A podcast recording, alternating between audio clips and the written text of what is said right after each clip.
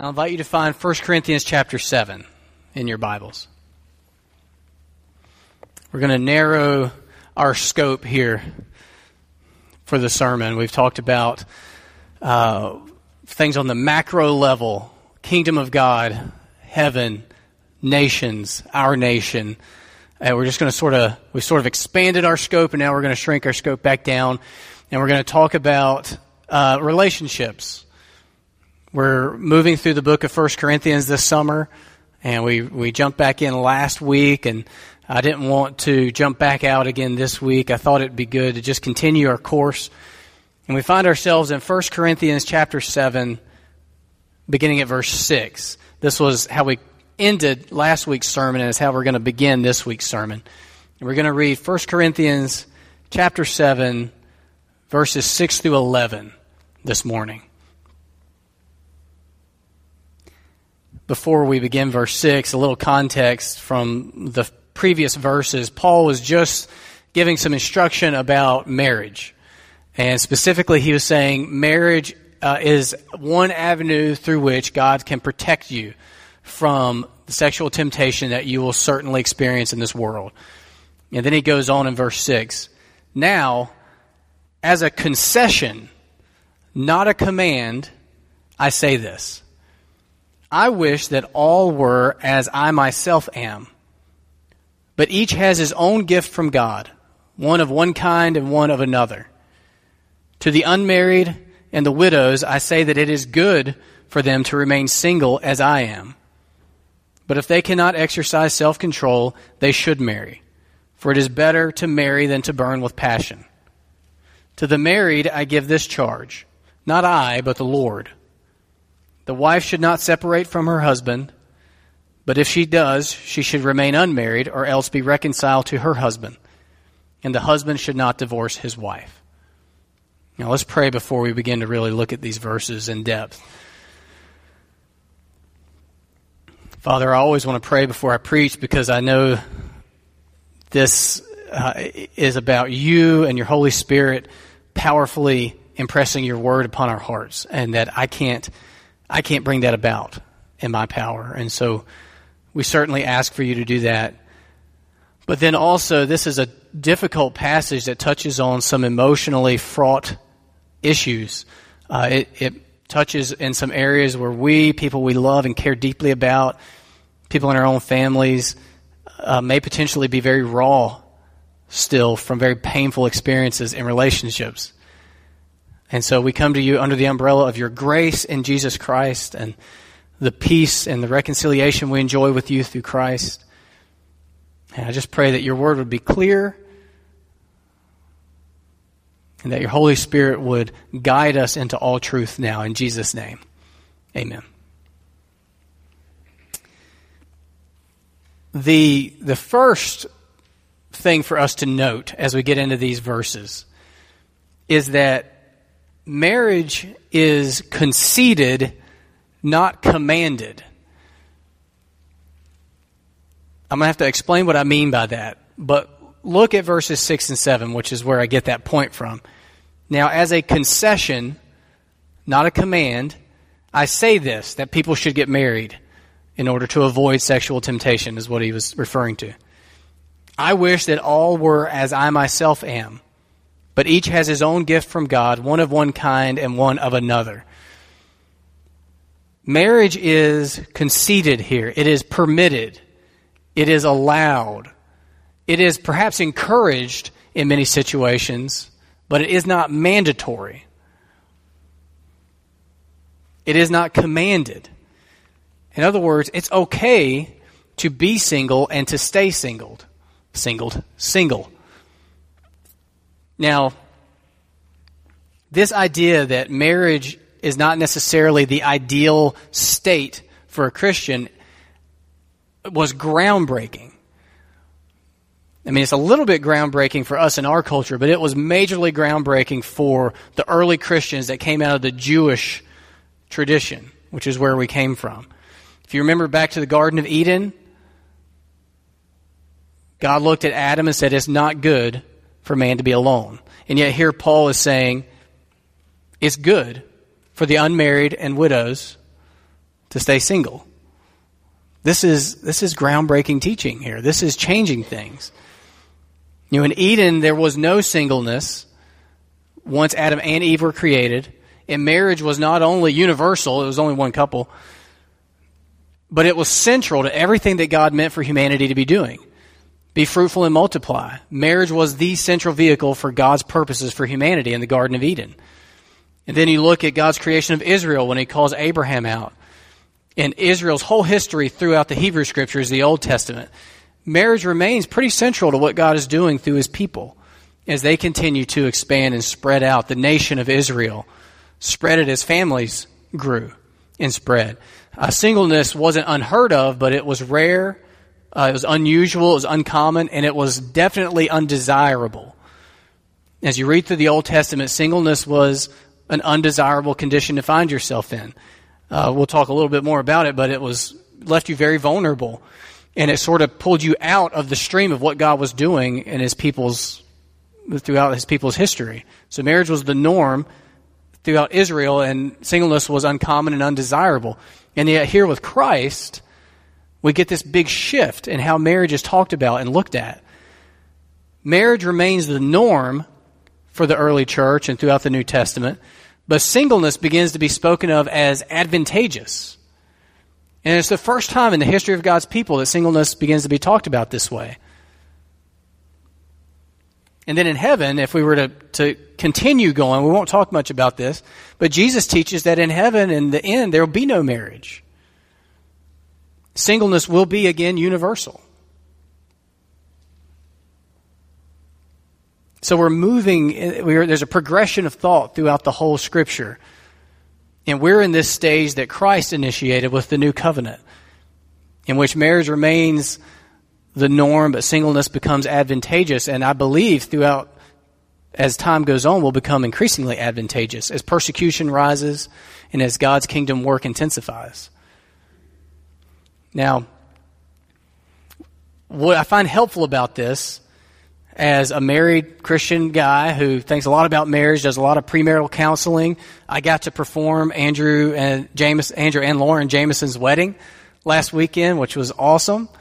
Um, I get to be involved with y'all's wedding, which is awesome. I'm excited about. Uh, it's one of the highest pleasures I have as a pastor. But this helps me keep marriage in the proper perspective. It's because there's two extremes that, that you could fall in in American culture and as a Christian in America. One, our culture is definitely devaluing marriage. You know, over time, marriage as an institution is becoming just less and less valued. Uh, rules about it are becoming less and less strict. Divorce has become more and more common. And now, even the foundations of it being between a man and a woman are in question culturally. And so, as Christians, we see this devaluing of marriage and we say, no, no, no. We need to preserve marriage, protect marriage. And I think that's good and right, but we can, if we're not careful, go too far and idolize marriage and see marriage as this high ideal, as the ideal for the Christian life when Jesus and Paul, the Holy Spirit in the New Covenant, doesn't teach that. It's not necessarily the ideal state for every Christian. Some people are given a gift of one kind where they are married and they glorify God through their marriage. Some Christians are given a gift of another kind where they're single and they glorify God through their singleness. Both are presented as glorious. You know, marriage is undeniably presented as glorious in the scripture. Look at Ephesians 5 and how marriage is this living, portrayal of the gospel of Jesus Christ. It's this living, daily uh, play lived out where the husband loves the wife like Christ loved the church. The wife loves the husband like the church loves Christ. And it's just this daily living witness of the gospel. And that's glorious and it's awesome. But at the same time, we have to admit, if we look at the whole teaching of the New Testament, there's really not a ton in there about marriage there's way more in there about how we're to relate to each other as Christian brothers and sisters in Christ. And singleness itself is presented also as glorious. And Paul's going to talk a lot about that uh, couple weeks from now as we get deeper into chapter 7. So we need to keep marriage in its proper perspective. And this passage helps us do that. Then he moves on into uh, verses 8 and following with some specifics. And we're going to look at these specifics. The first specific instructions has to do with unmarried people and widows. Let's read verses 8 and 9. To the unmarried and the widows, I say that it is good for them to remain single as I am. But if they cannot exercise self control, they should marry, for it is better to marry than to burn with passion. Being unmarried or widowed was dangerous in old covenant Jewish life. It was undesirable. You were extremely vulnerable. Uh, they had practices put in place to protect you from ever being in that position because through your family is how God protected you and provided for you. So they had a system where if if your husband died and you were widowed, his brother could marry you, and that way you would be protected and you could continue that family name, which was also centrally important in the Old Covenant, the covenant with Israel. And yet here Paul says it's good to remain single. Now he's still balanced. He's still not saying everybody should be single, all, anybody and everybody should be single. That's the holy thing to do. If you really want to be holy, no matter how much you, you love him or her, don't marry. You're married to God. Go be a monk. Go be a priest and be celibate no matter how much it hurts because you're holier that way. He's more balanced than that. He's not saying that. Marriage is good and singleness is good. And if you can do it, he recommends singleness. If you're unmarried or widowed. Now let's look at the second set of specifics. Now he turns toward married people and divorced people. Verses 10 through 11. To the married, I give this charge. Not I, but the Lord. So that's significant. So throughout the rest of this passage, you're going to see him kind of balancing back and forth between things he recommends and things that are commanded. And you're also going to see him bouncing back and forth between things that are, that are directly from the Lord, things that Jesus himself taught and are recorded and he heard from Jesus directly, and things that he is teaching under inspiration of the Holy Spirit. Both of those are authoritative, but you'll see him make these careful distinctions. And here he's making the distinction what I'm about to say is a charge that I didn't make up. This comes directly from Jesus Christ, our Lord.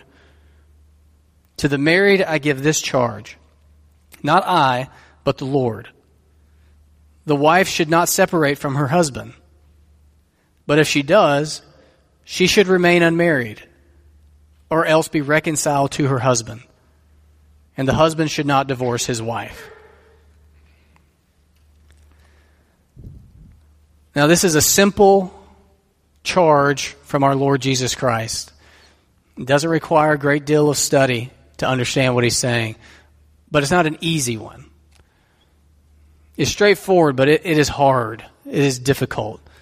And it's firm. If you're married, don't separate or divorce. And that's not me saying that, and that's not, not even Paul, under inspiration of the Holy Spirit, saying that. That's Paul under inspiration of the Holy Spirit remembering that Jesus said that. If you're married, don't separate or get a divorce. If you're divorced, you have not committed the unpardonable sin. The recommendation, the charge here, don't remarry.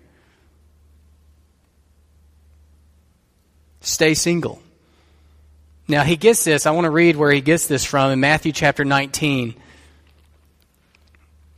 This is a lengthy passage, and I know I always run the risk of putting everybody to sleep when I read a lengthy passage. Hang with me. Matthew chapter 19. We'll begin at verse 1 to get a little context. Now, when Jesus had finished these sayings, he had been doing some teaching, he went away from Galilee and entered the region of Judea beyond the Jordan, and large crowds followed him, followed him and he healed them there. And Pharisees, came up to him and tested him by asking, Is it lawful to divorce one's wife for any cause? He answered, Have you not read that he who created them from the beginning made them male and female, and said, Therefore man shall leave his father and his mother and hold fast to his wife, and the two shall become one flesh? So they are no longer two, but one flesh. That's the new reality as two people enter the marriage covenant. There's a real change. They're no longer two, but one flesh. What therefore God has joined together, let not man separate. They said to him, Why then did Moses command one to give a certificate of divorce and to send her away? This is in the Old Testament law. Moses makes provision for divorce, and it has to be done with a certificate.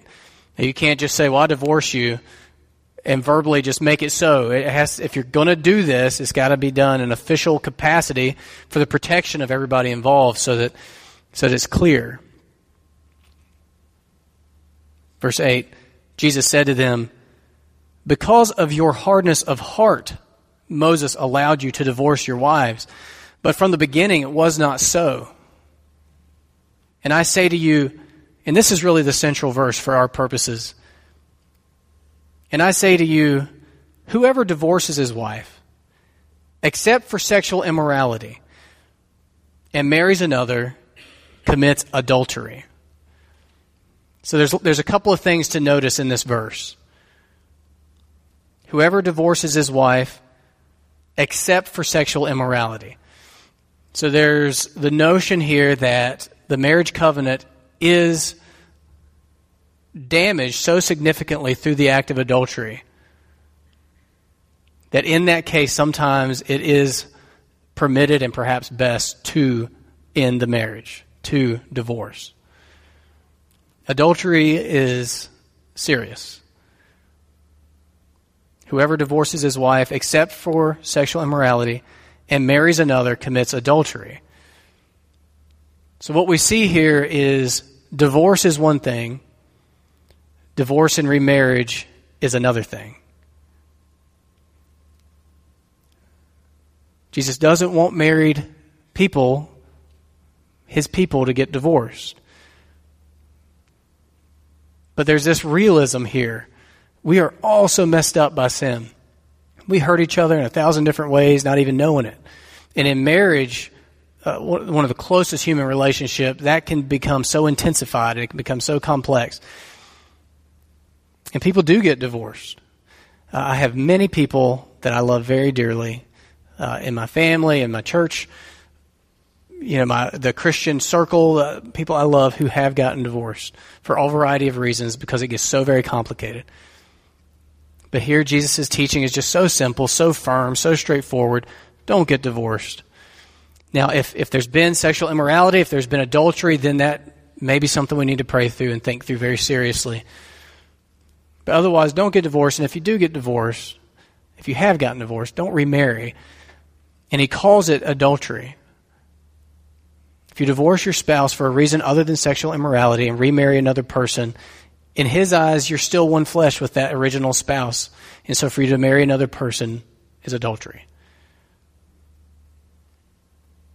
And I, I can't dare to soften that. I want to because I know many people in that situation who perhaps weren't taught that this was the case. And so I want to soften it because I, you know, I don't like hurting people. But this is the straightforward teaching of Scripture. Marriage is binding. It's so serious. I, I emphasize this for a long time with anybody that I enter into premarital counseling with. This is serious. It is binding for life in the eyes of God. It is becoming one flesh. It is not something to enter into lightly because there is no exit apart from sin or death.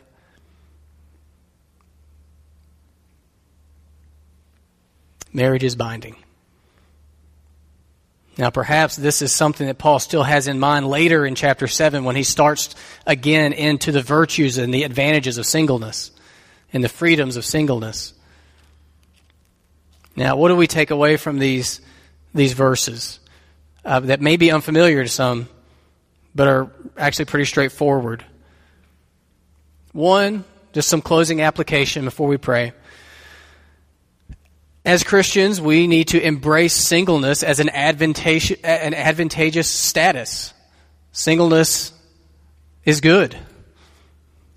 Singleness is good. We need a church culture where single people don't feel out of place because they're not in a marriage relationship and in a family. We need a church culture where the, the sibling love is growing increasingly rich to where we all feel like brothers and sisters, regardless of marital status. We need a culture of hospitality where our doors are open to one another across this, this cultural divide of family status. And I know that's difficult, especially when you have kids. It feels like the easiest thing to do is to hang out with people that are just like you. That's just the way it always is. It, the easiest thing is to hang out with people like you.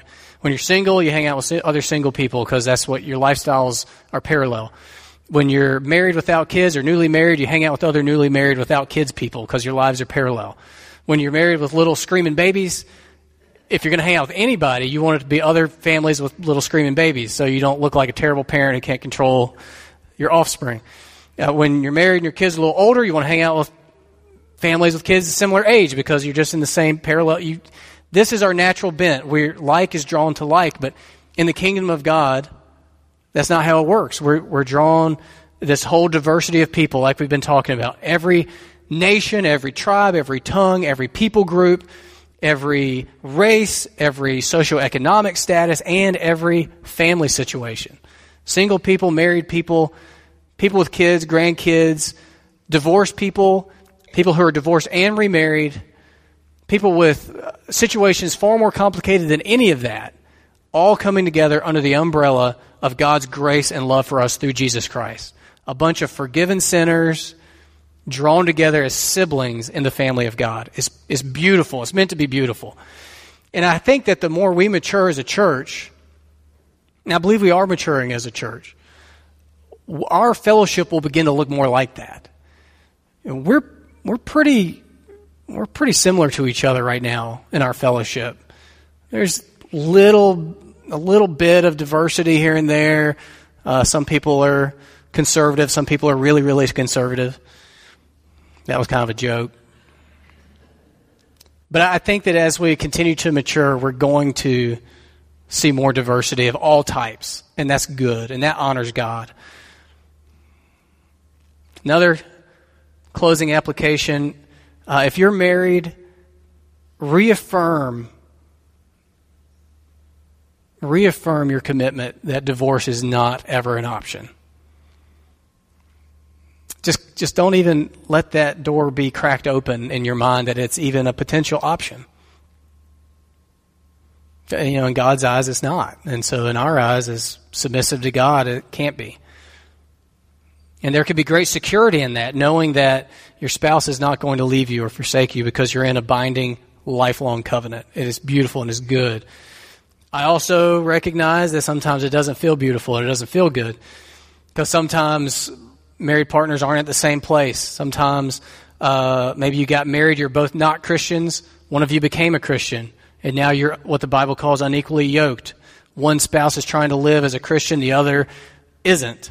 Well, Paul's going to go all into that next passage, so I'm not going to get into that now, but I just want to recognize it. I know it gets complicated. I know it gets hard. God knows that. God loves you. God doesn't put a, a God doesn't put responsibilities on you to be harsh or mean or cruel. He, he puts these things around us to protect us because he loves us. And so you can seek counsel, seek help if you're in a difficult marital situation, but don't entertain the idea of divorce. Third, if you are divorced, I'll just reiterate Paul's in- instruction to remain single or pursue reconciliation. Those are really the two avenues that God gives. Again, recognizing how complex it gets. If you've gotten to that point of divorce, you have walked a, a difficult and heartbreaking road. And I understand that. And I love you. God loves you. You've not committed some unpardonable sin. Uh, the grace of Jesus Christ has forgiven me for all my sins that I know all about, and I'm not about to tell you all. He can forgive you.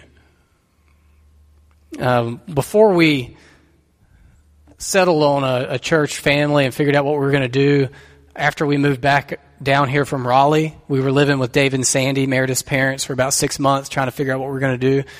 And we visited churches around, and one of the churches we visited was Arlington Baptist Church. And the Sunday we went, this couple gave a testimony, and they had just gotten remarried to each other after they had been married for several years, gotten divorced, and lived divorced for 10 years. The Lord brought them back together, reconciled them, and they got remarried. And it's the only testimony like that I've ever heard. But it was awesome. It, we all rejoiced so much in that. that. That's the sort of stuff God can do. He can do those things. And then lastly, if you or someone very close to you that you love, admire, is married, divorced, not due to sexual immorality or adultery, and remarried, just again, I want to land on the gospel. You know, that's not the way God designed it. That's not what He wanted for you or for the people that you love any more than, than they wanted that. But we're here because we need God's grace, all each and every one of us. It may not be that your marriage was the clearest portrayal to you of how much you need grace, but you need grace for your sin. I need grace for my sin. We all do. And so, for all of us, in light of this, let's land on the gospel of Jesus Christ. Thank God, in Christ there is no condemnation. There's forgiveness, cleansing, and direction for even some of the, the, the most specific details of life in His Word. Let's pray. Father, thank you so much for sending your Son Jesus for us so that we could be forgiven for how we mess things up. And we can mess things up so mightily. And I just ask for all of us that you would instruct us from these passages we've read how to glorify you in our relationships in every regard, but particularly if we're single in our singleness, if we're married in our marriages, and even by the grace of Jesus Christ, if we are divorced in our divorce, in our life after marriage. And even by the grace, by your grace through Christ, if we are divorced and remarried. Lord, show us all how to move forward in a way that pleases you, honors you, reflects your glory and your goodness. May we be free from condemnation, free from idolizing any particular family status, free to be your people. In Jesus' name, amen.